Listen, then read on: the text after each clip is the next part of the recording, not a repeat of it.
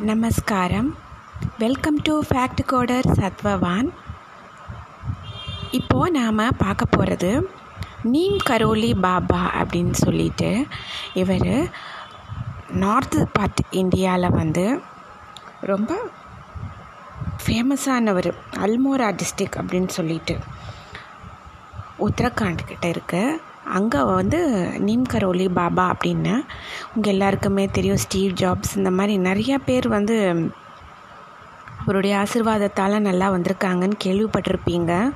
ஆனால் அவர் லைஃப்பில் வந்து நம்ம எல்லாருக்கும் புரிகிற மாதிரி ஒரு சில விஷயங்களை ந நிகழ்த்தி காட்டியிருக்காரு. சில உண்மைகள் எல்லா மனிதர்களுக்குமே தெரியணும் அப்படின்னு சொல்லிட்டு புரியறதுக்காக அதைத்தான் நம்ம இப்போ நம்ம ஷேர் பண்ணிக்கலாம்னு நினைக்கிறவங்க கூட.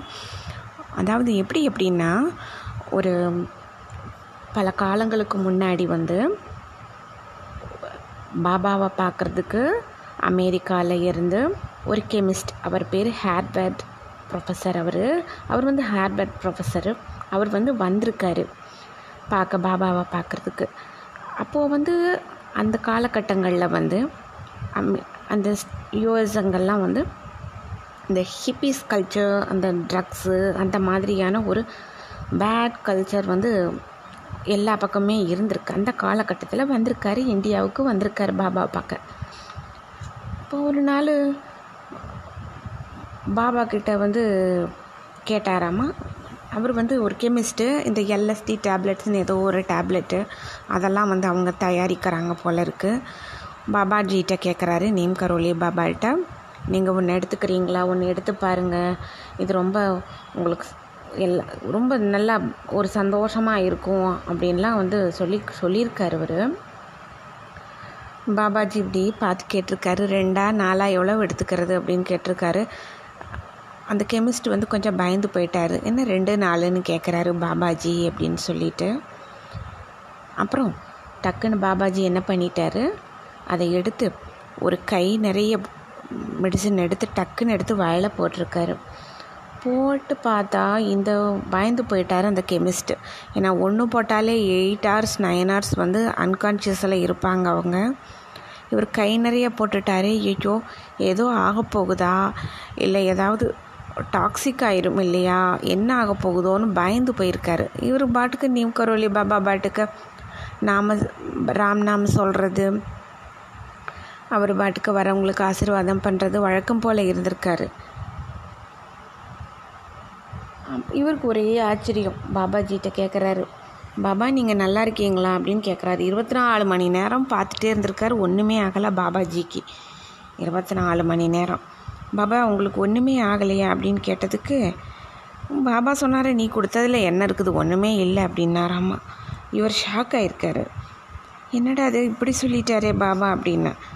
அப்போ அவர் சொன்னாராம்மா பாபாஜி நீம் கரோலி பாபாஜி ராமநாமம் அப்படிங்கிற ஒரு மிகுந்த ஒரு ஆனந்த தரக்கூடிய ஒரு அற்புத அமிர்தம் மருந்து இருக்கு என்கிட்ட.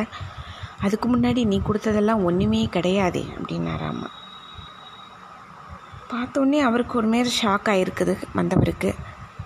ராமநாமம் வந்து உடம்புக்கும் பாதுகாப்பு ஆத்மாவுக்கும் பாதுகாப்பு எல்லாம் நல்லது தான் செய்யும். நீ கொடுத்தது வந்து கெடுதல் எல்லாம் பண்ணுது எல்லாருக்கும் பண்ணுது அப்படின்னோன்னே அப்போ தான் அவருக்கு தன்னுடைய தப்பு எல்லாம் புரிஞ்சு கடைசியில் அவர் அதெல்லாம் விட்டுட்டார். அந்த கெமிஸ்ட் அந்த இருந்ததெல்லாம் விட்டுட்டு கடைசியில் பாபாவுடைய ஒரு டிவோட்டியாக சேர்ந்து ராம் நாம் சொல்லிட்டு ராம் ராம் ராம்னு சொல்லிட்டு அவங்க சைடெல்லாம் யூஎஸுக்கெல்லாம் அவருடைய பேரையவே வந்து ராம்தாஸின் பேர் மாற்றிட்டார் கடைசியில். மாற்றிட்டு அந்த காலகட்டங்கள் அவர் அந்த கெமிஸ்ட் கூட இருந்த ஆட்களும் இதெல்லாம் பார்த்துட்டு அவங்களுமே நிறையா பேர் லக்ஷ்மண் தாஸ் துர்காதாஸ் இப்படியெல்லாம் நிறைய பேரெல்லாம் மாற்றிருக்கிறாங்க கடைசியில் வந்து அவர் என்ன பண்ணியிருக்கார்? நிறைய புக்ஸ் எழுதியிருக்காரு நீம் கரோலி பாபாவை பற்றி அவர் புகழ பாடுறது கீர்த்தன் பண்ணுறது ராம் நாம் கீர்த்தம் இந்த மாதிரி நிறைய விஷயங்களெல்லாம் பண்ணியிருக்காரு. அப்போ வந்து ஒன்று மட்டும் பாபா சொல்லியிருக்காரு. ராமநாமம் அப்படிங்கிற ஒரு அமிர்தம் வந்து ஒரு மனுஷனுக்குள்ளே இருந்துச்சுன்னா அதை விட ஒரு சிறந்த ஒரு வரம் சந்தோஷம் வேறு ஒன்றுமே இல்லை அப்படின்னு. அப்புறம் இவர் அதை முழுமையாக பின்னால் இவருமே உணர்ந்திருக்காரு.